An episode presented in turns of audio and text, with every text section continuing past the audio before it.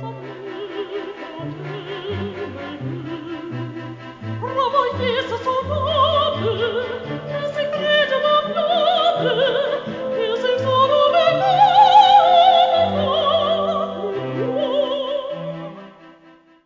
men då vill vi hälsa alla lyssnare välkomna till Tourbuddies elfte avsnitt. Idag är det tisdagen den 23 januari. Vi befinner oss mitt i mörkret. Men det har spelats som vanligt en eh, jäkla massa golf i eh, världens alla hörn. Och för att diskutera detta har jag med mig min eh, gode vän och caddy Mattias. Hur är läget idag? Det är bara bra. Vad kul att du nämner att det har spelats massa golf. Att, jag har faktiskt spelat golf i helgen för första gången på många, många, många, många, många, många veckor. Inomhus. Så. Hur gick det då? Ja, jag tänker kanske inte att det, det, ligger, det stora intresset ligger i min golfrunda. Men eh, om jag själv får liksom tänka så, eh, så fick jag lite beröm faktiskt. Slog någon lång drive. Och, men också några sneda slag och, och eh, någon eh, lite så halvtopp. Eh, stod två damer bakom oss. Och varför de nu stod och tittade på när vi slog eh, inomhus. Men eh, just då så råkade jag slå en, en riktig, eh, riktigt kaosslag med drivern. Eh, som förmodligen hade gått 75 meter utomhus eh, rakt vänster. Så att, eh, men då fick de sig ett skratt tänker jag. Det kan jag bjuda på. Men då, då, har du ju en duk bara 10 meter framför dig så det är Ja, väl, det då syns ju inte sådana saker riktigt. Nej, nej, men det gick inte i den duken ska jag säga. Det gick i den sidoduken. Så, ja. men, men annars är det bra tycker jag.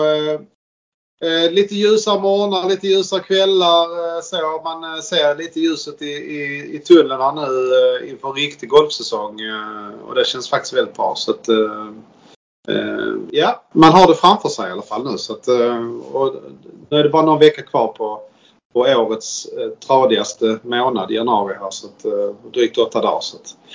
Ja, själv då? Ja. Hur går det med din träning?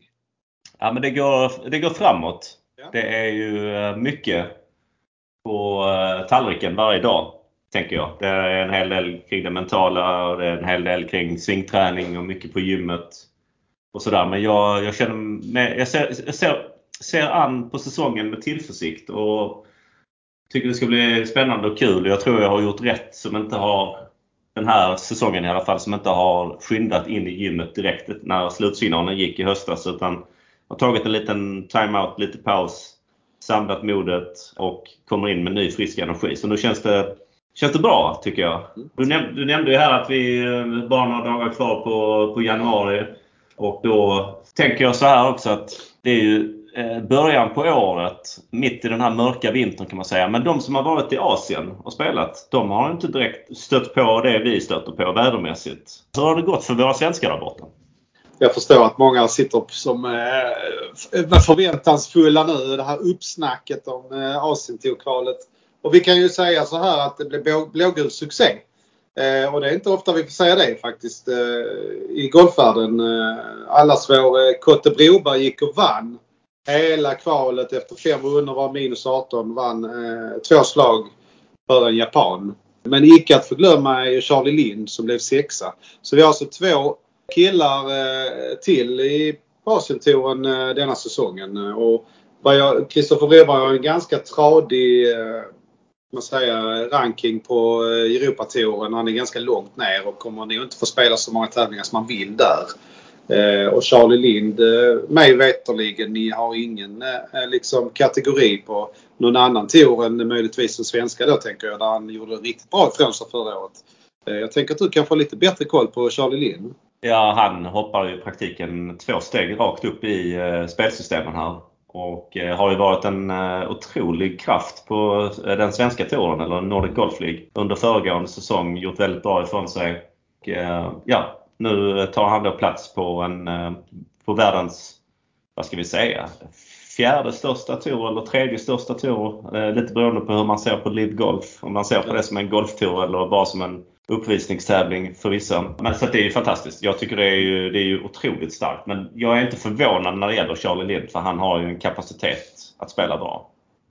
Och det är samma med Kristoffer Broberg. Men han vann ju så sent som 2021 på Europatouren. Så att det är ju en duktig spelare. Sen är det ju väldigt många andra duktiga spelare också. Det ska man inte ta bort. Men att åka och spela Asientokvalet det är ju ingenting man bara gör och ställer ut klubborna. Det var många duktiga spelare som Rickard Karlberg tog inte en plats tyvärr och Jesper Kennegård och några andra som var där och lirade, de var inte speciellt nära så att eh, men det blir kul för att eh, jag tycker ändå det brukar vara ganska gosiga sändningar från Asientouren. Eh, det är liksom gött klimat och det är nästan som man blir lite varm i kroppen när man tittar hemifrån. Även om det är kolsvart ute där på morgnarna.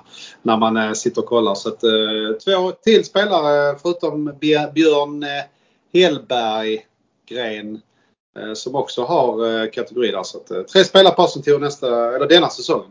Kul. Superbra. Superbra och jättekul. Och stor applåd till Kotte och Charlie som har tagit sig vidare då. Grymt. Klart. Ja, det är fantastiskt. Ja, det spelas ja. golf på många andra ställen. Väldigt mycket golf denna helgen faktiskt. Om vi ska... Man kan säga så här att vi amatörer liksom fick upp hoppet här i helgen på PGA-touren. Jag skrev faktiskt en kompis det finns kanske chans för mig nu också. Det finns det ju inte för att det är skillnad på amatör och amatör. Eh, om man säger så. Vad hände Mange?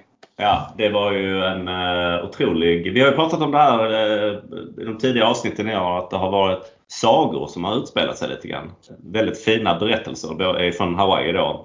Med eh, Chris Kirk som jag har en, en eh, historik med depression och missbruk bakom sig som eh, går och vinner då den här säsongstarten och helgen därpå så har vi en annan profil med också med tidigare depressions och missbruksproblem som faktiskt också går och vinner. Den här gången i Kalifornien ute i öknen i Palm Springs så var det faktiskt Nick Dunlap, 20 år gammal amatör som stod för bedriften att vinna på PGA-touren för första, alltså, det är första gången en amatör vinner på 33 år tror jag. Mm. Det senaste skedde var när Phil Mickelson kom ut. Så då kan man ju tänka hur lång karriär Phil Mickelson har haft. Mm. Eh, för han blev ju proffs eh, kort därefter. Om inte bara dagarna efter kanske. Och samma historik eller samma historia kommer ju spelas upp nu för eh, Nick Dunlap som, som alltså vann här och får exemption på PGA-touren. Han går, om jag förstår det hela rätt, så går han andra året på college. Och har sedan tidigare då vunnit både US Junior Amateur mästerskapen 2021 och sen vann han US Amateur 2023 i höstas. Här. Jag satt faktiskt och tittade på de matcherna där så jag kände igen honom lite grann sedan tidigare. Fantastisk bollstriker. Uh, eh, har ju en sån här otrolig fart i klubban, precis som hela den generationen har. Tyckte inte att han fläskade på så han eh, liksom gjorde sig illa den här. I, I, alla fall inte sista ronden. Han spelade lite mer eh, vårdat men han hade ändå en bollspeed upp mot 185 miles per hour och det är fantastiskt. Liksom. Så att, eh, Nej, men han ledde med tre slag inför sista rundan på PGA West eh, Stadium Course. Ehm, och om ni satt och såg den så undrar ni säkert lite grann varför eh, typ hälften av ehm, banan är grön och varför hälften är gul. Och eh, det beror ju på att vi har sån här sovande Bermuda. Det är den gula ruffen så att den, den, den, ser lite speciell ut. Den ser väldigt så här markanta och tydliga kanter runt om hela banan. Lite speciellt.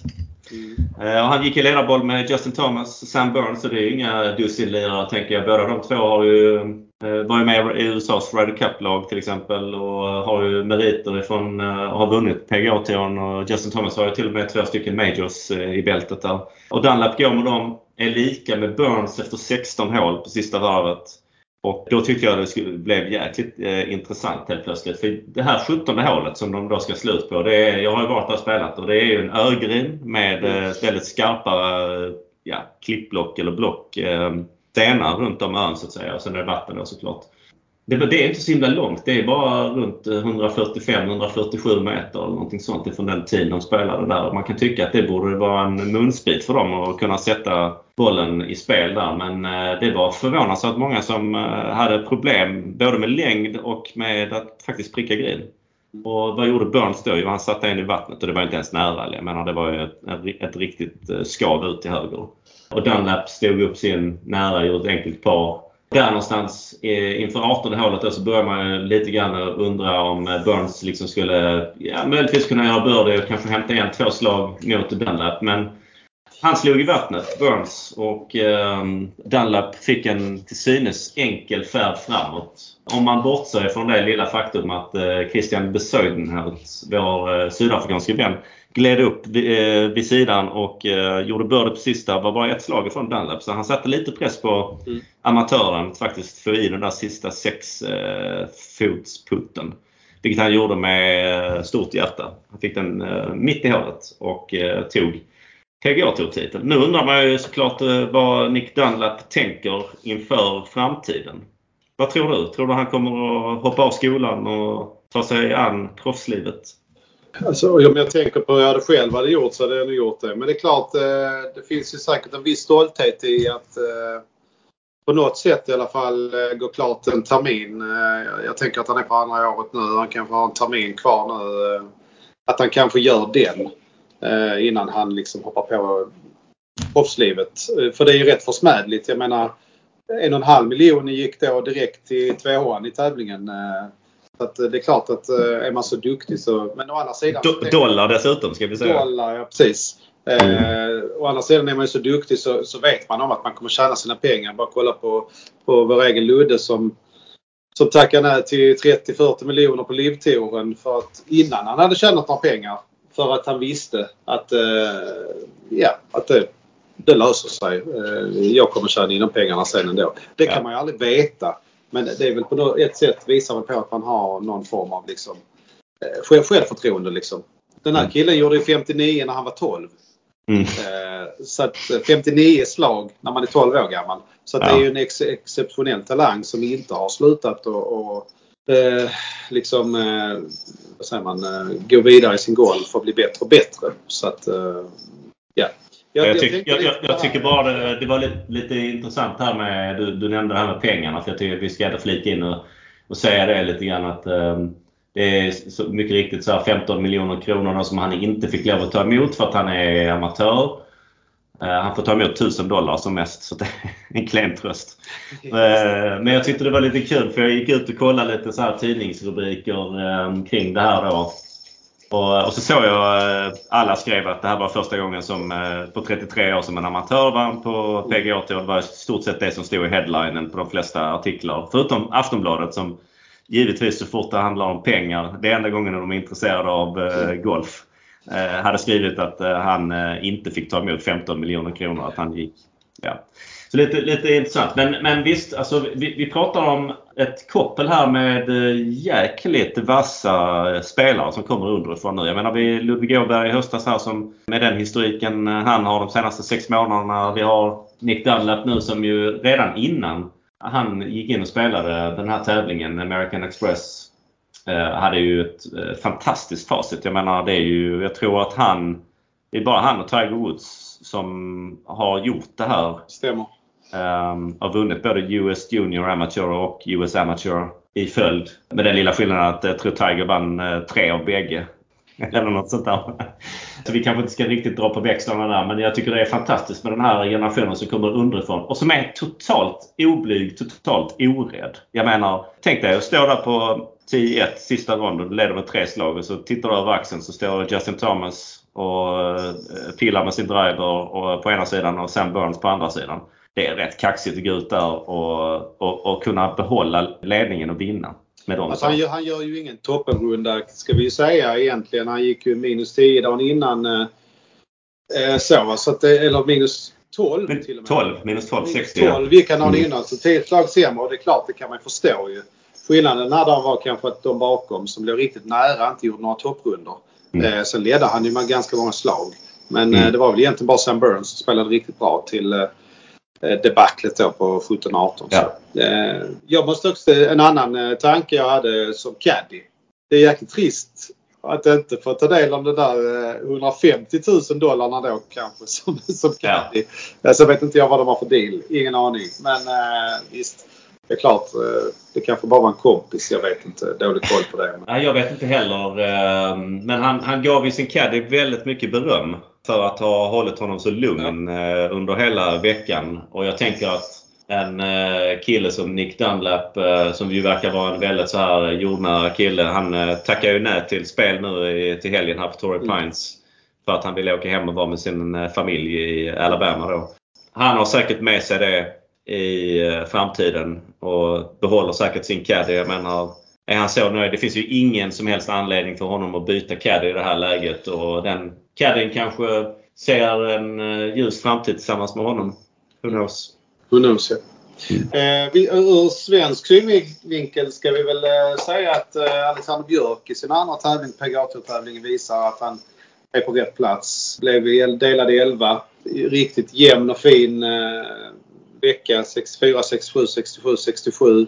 Eh, Alex eh, Norén tyvärr då eh, går som vanligt lite åt andra hållet. Börjar bra och sen började tackla av lite. Blev 25 så. Det, tycker jag det borde vara banor som passar honom ganska bra där. Men eh, ja, bollen ska ju i tänker jag. Vi får se vad som händer. Nu är det ju en ny vecka här som Torrey Pines. Jag tror till och med att den börjar redan imorgon. Eh, och så är det alltså onsdag till lördag denna veckan. Okej. Okay. Vi har Ludde, Vincent och Alexander Björk med denna veckan. Mm. Så, att, eh, så glöm inte det nu att sätta igång TVn imorgon. Det kan bli lite jobbigt om man har som schema torsdag till söndag, inte störa. att man redan kommer in på onsdagen och kollar golf. Det kan bli kämpigt. Men, ja, den, eh, den kanske man inte har riktigt tagit höjd för. Gentemot, gentemot familj och arbetsgivare och sånt. Själv är jag frufri imorgon så att eh, det passar helt bra. Ja, titta. Jag ska inte titta. klaga. Nej, och jag, jag såg att Ludde skulle gå i featured group med ja. Eh, Matsuyama och Justin Rose. Och han går ut ja. redan 18.45 drygt tror jag. Så att, okay. eh, se till att eh, laga middag tidigt eh, imorgon. Så att ni får lite lugn och ro. Men om man eh, har lite flax där så kanske man kan till och med få se nästan hela Luddes runda ju. Det, det, är inte så dåligt ju. Och jag tänker att Torrey Pines är ju en magisk bana att titta på. De spelar ju på två banor där. Både South Course och North Course. Mm. Och uh, det är den längsta banan de spelar på PGA-touren. Den är lite över 7000 meter faktiskt. South Course då. Det är en riktigt fin bana. Det är nästan i Pebble Beach-klass. Eh, fin ja. utsikt och eh, härlig natur och så. så att, eh, det ser vi fram emot. Det kommer bli en eh, fin helg att följa golfen på också. Så enkelt är det. Europatouren har ju spelats i helgen också. En stor tävling har det varit. Eh, och allas vår eh, Rory McIlroy kom från ingenstans som vanligt och vann. Kan man väl säga. Lite uppretad från förra helgen kanske. Förra veckan så satt man och tyckte nästan att man blev förbannad på McIlroy för att han i stort sett kastade bort en eh, ganska glasklar seger genom... Han håller ju på med en del dumheter emellanåt måste man nog eh, säga om honom ändå.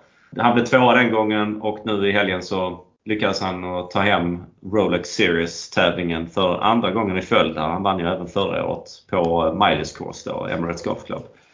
Och eh, mycket riktigt som du sa, jag satt och tittade på honom torsdag och fredag och tänkte ja, nu är han inne i en sån där konstig fas igen. Han eh, skickar sin driver lite höger och vänster, lite vattenbesök och det låg väl bara minus 3 efter två dagar och då låg ju Cameron Young minus 13.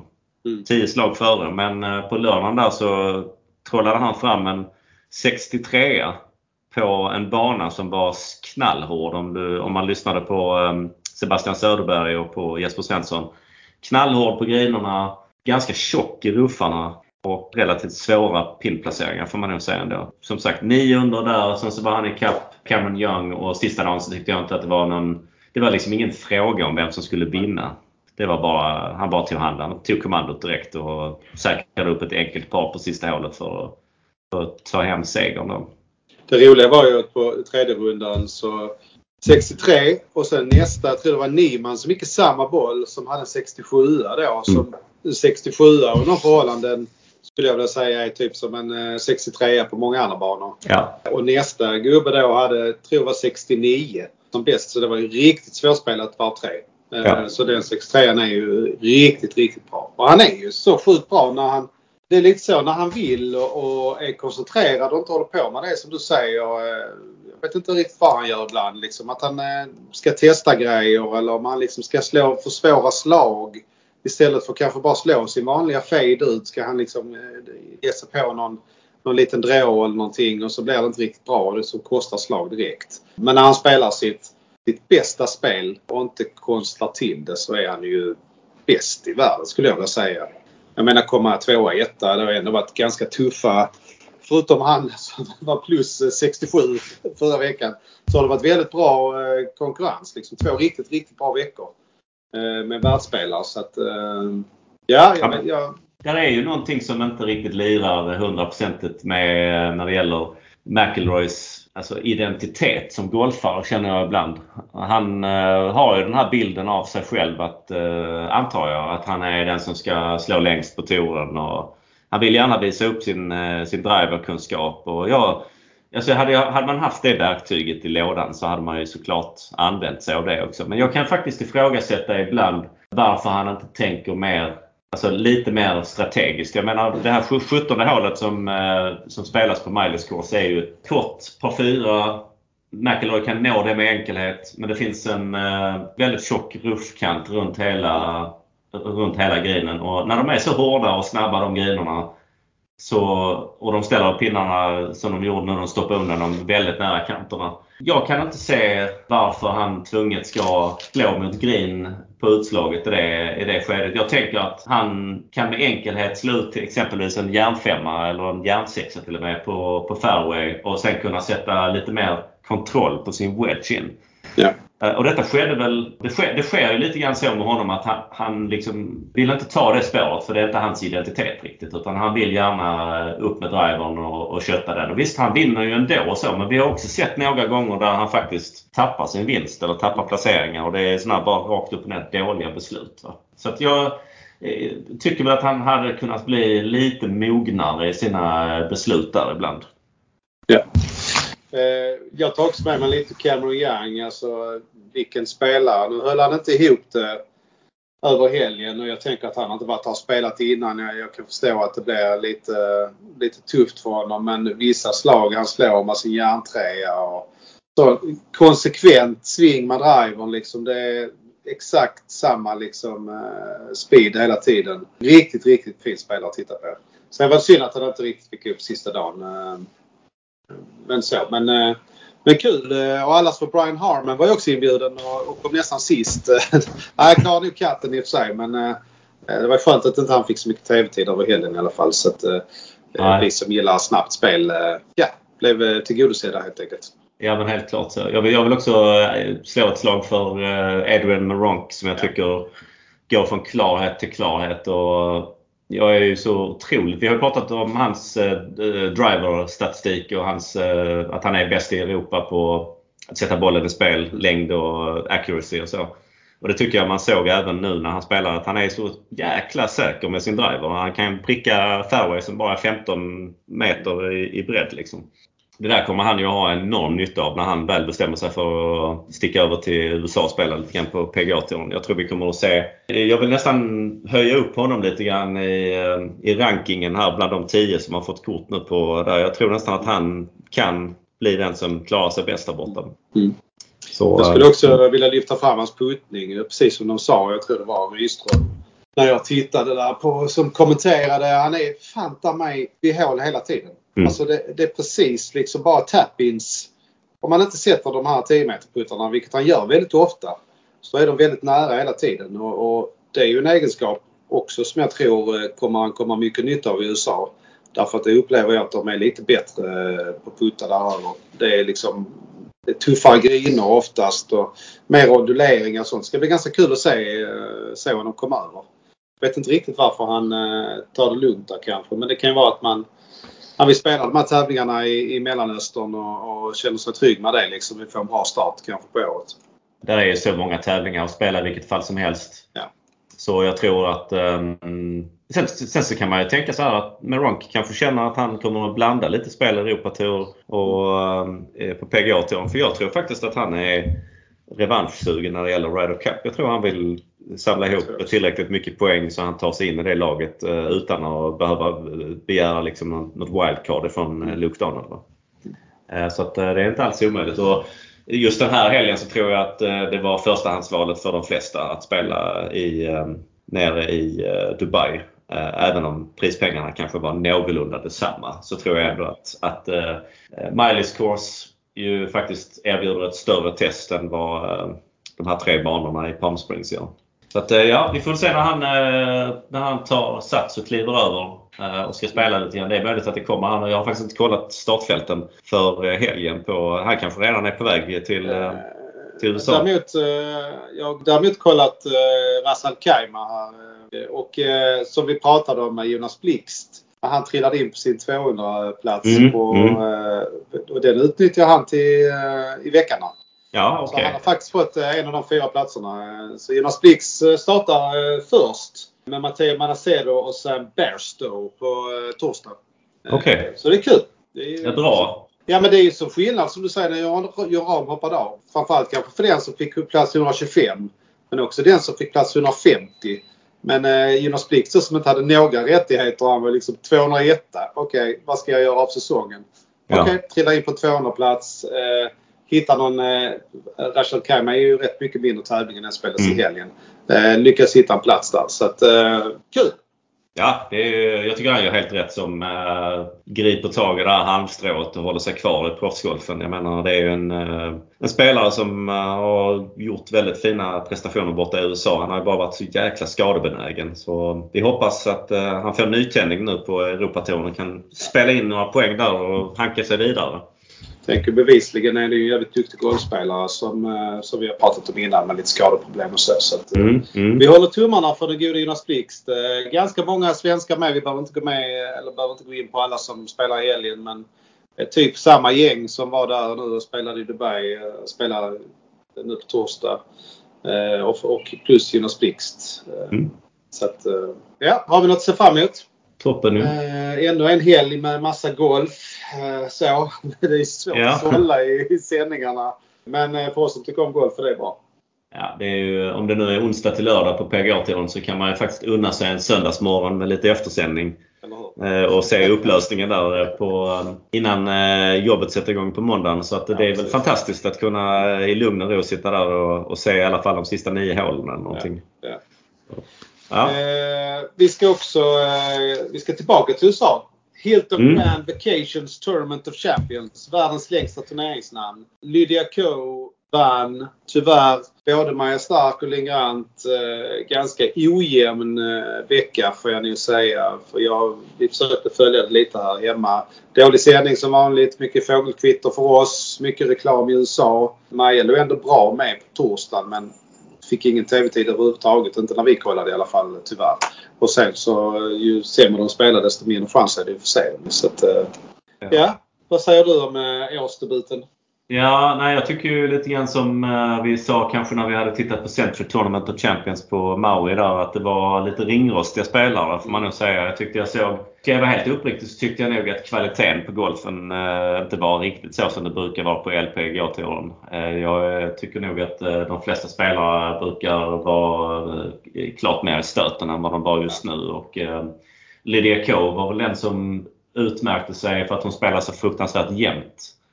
Ja. Eh, och jag vet att de tappade några slag i sista hålen där men det blåste ju rätt mycket mer på söndagen också. Mm. Eh, jag kan väl, eh, hon, hon vann ju med två slag över Alexa Pano då, som är en, väl bara 19 år gammal. En ung, väldigt ung spelare som är up and coming här. Som, om inte jag har helt fel för mig så vann hon den tävlingen som Maja Stark vann för två år sedan. Det var därför hon var med och spelade ja, det. i det här startfältet då, Alexa Pano. Så att, det är väl kanske en spelare vi får hålla lite utkik eh, på för att eh, hävdar man sig i det här sällskapet eh, som 19-åring då får man nog säga att man är en talang i alla fall. Um, sen så om Maja och Linds spel kanske inte så mycket att säga för vi fick inte se så mycket där. Då, då, då kan man egentligen bara gå och titta lite grann på, på skorarna och sådär. Vad jag förstod så hade Lind haft, första dagen haft väldigt många fär, eller grinträffar. Vilket ju är liksom en av hennes traits lite grann. Mm. Men hon hade inte fått i eh, bollarna. Det är, det är sånt som kan komma när man har varit hemma mycket i Sverige. Kanske inte fått träna på eh, snabba grejer sådär hittat känslan riktigt än. Jag, jag, jag kan nog tro att det, att det är på det viset. Sen är det, det är tidigt på året. Nu är det en tävling till som kommer här till helgen. Eh, i Bradenton också i Florida. Men sen så blir det nästan en månads uppehåll innan de flyttar till Thailand och, och, och spelar vidare där. Då. Så det är ju liksom en liten eh, fuskstart eller vad man ska kalla det. Smygstart, äh, smygstart är lite för snällt. Det är fuskstart.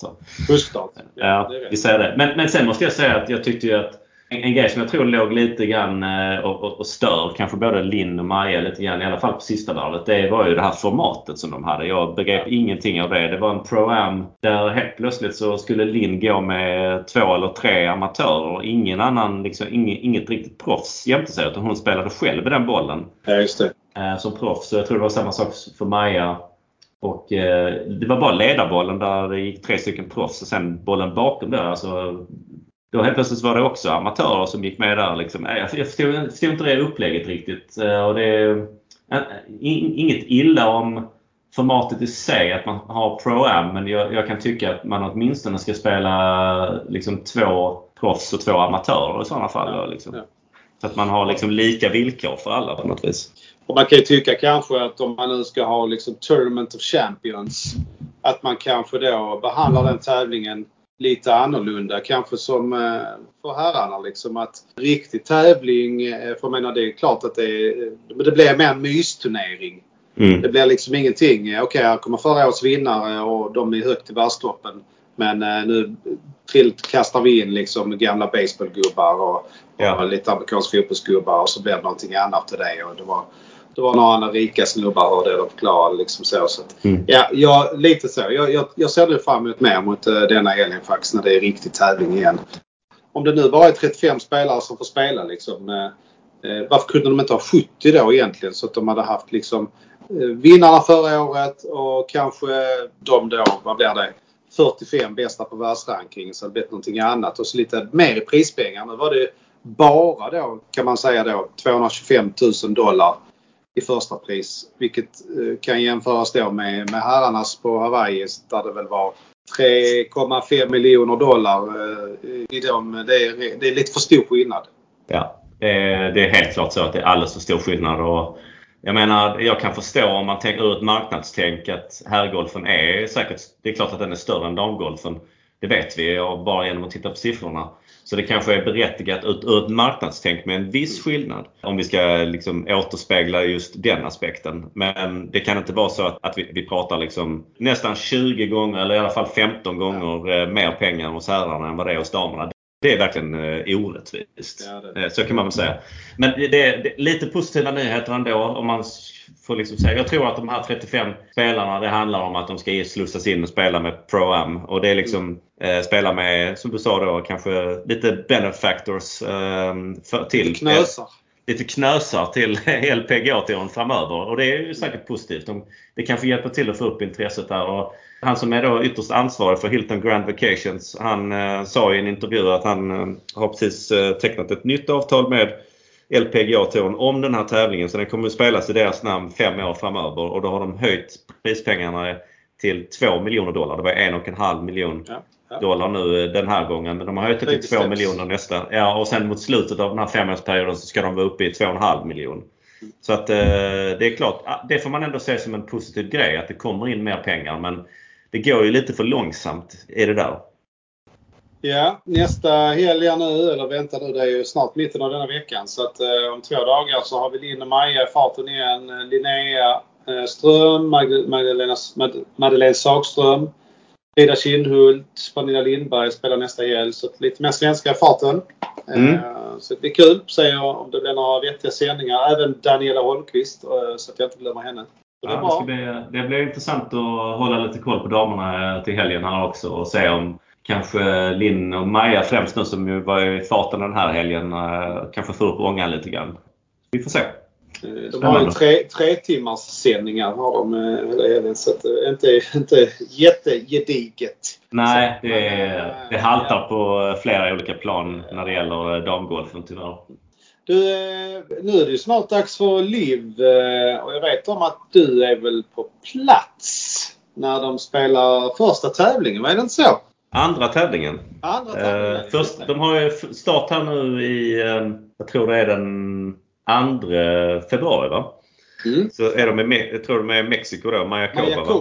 Mayacoba, yes. Ja. Precis, och spelar eh, årspremiären för Live Golf. Och sen eh, helgen därefter så åker de till eh, Vegas och då är ju undertecknad på plats. Jag har inte lyckats att sno åt mig någon, eller roffa åt mig någon billig biljetten. Så det blir nog chi på den tror jag. Men du tänker John Rahm behöver lite spela sitt lag? Ja, ja men det är lite grann därför som jag tror vi tar upp det här med Liv Golf idag också. Att det börjar liksom att brinna i, i bägge ändar av det här snöret nu.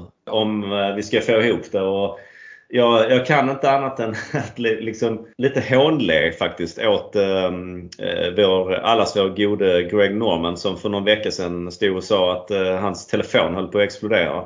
För det var så många som hörde av sig till honom och ville spela. Han sa det var 8 till 12 stycken. Det enda vi får nu ifrån sociala medier det är ju spelare som uttalar sig och att de inte ska gå till LIV-golf. Så jag undrar hur det var med det med Gregs telefon och de här 8-12 spelarna. Det enda vi vet var väl att eh, Lucas Herbert uh, verkar ha signat. Mm.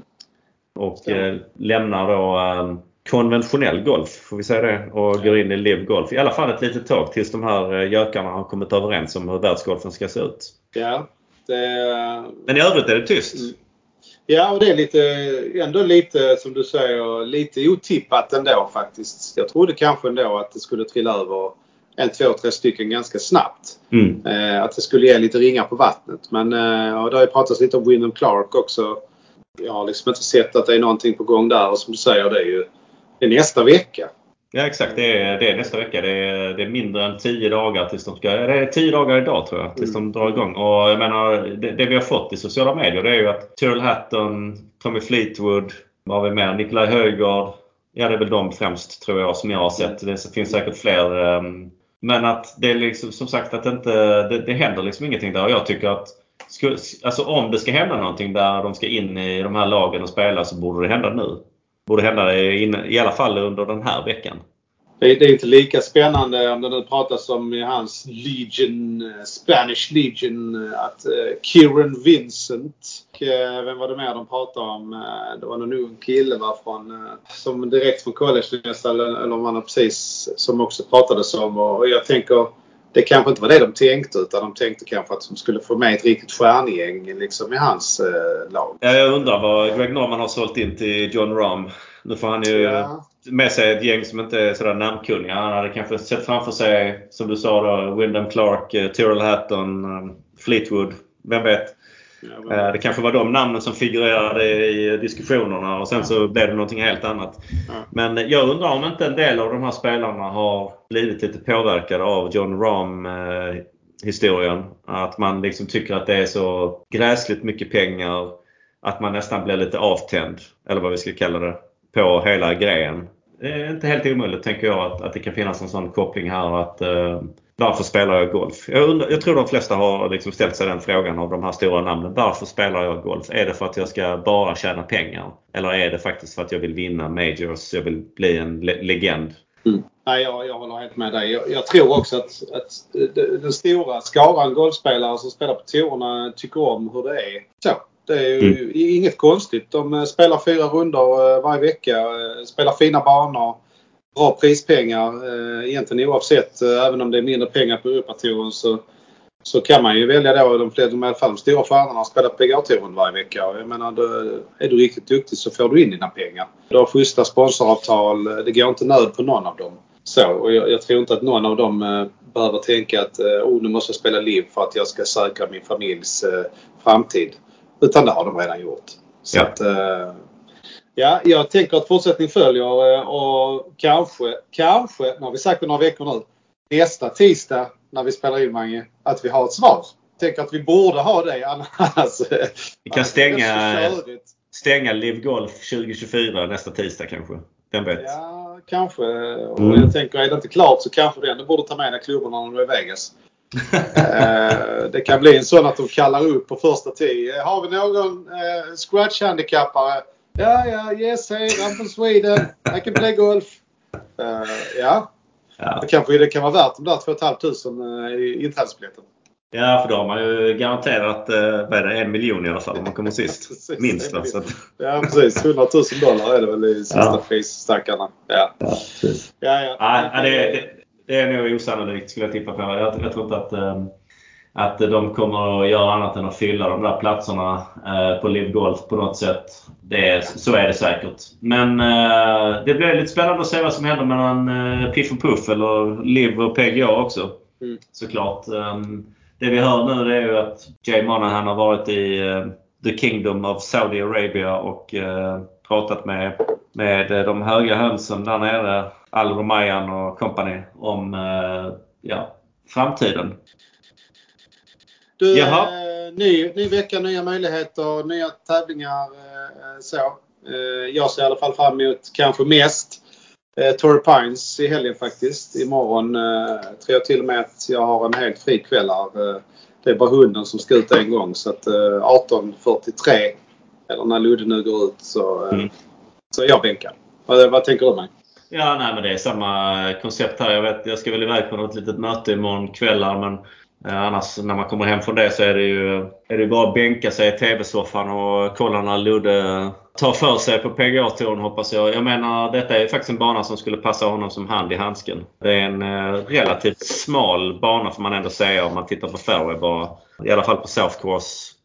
Och den är ju lång som sagt och det passar väl honom fantastiskt bra. Så det hoppas jag på. David Lingmart som sagt har ju inte eh, anmält sig till den här tävlingen. Det är ingenting som passar honom. Han har lite för lite krut i bössan för att palla med fyra dagar där tror jag.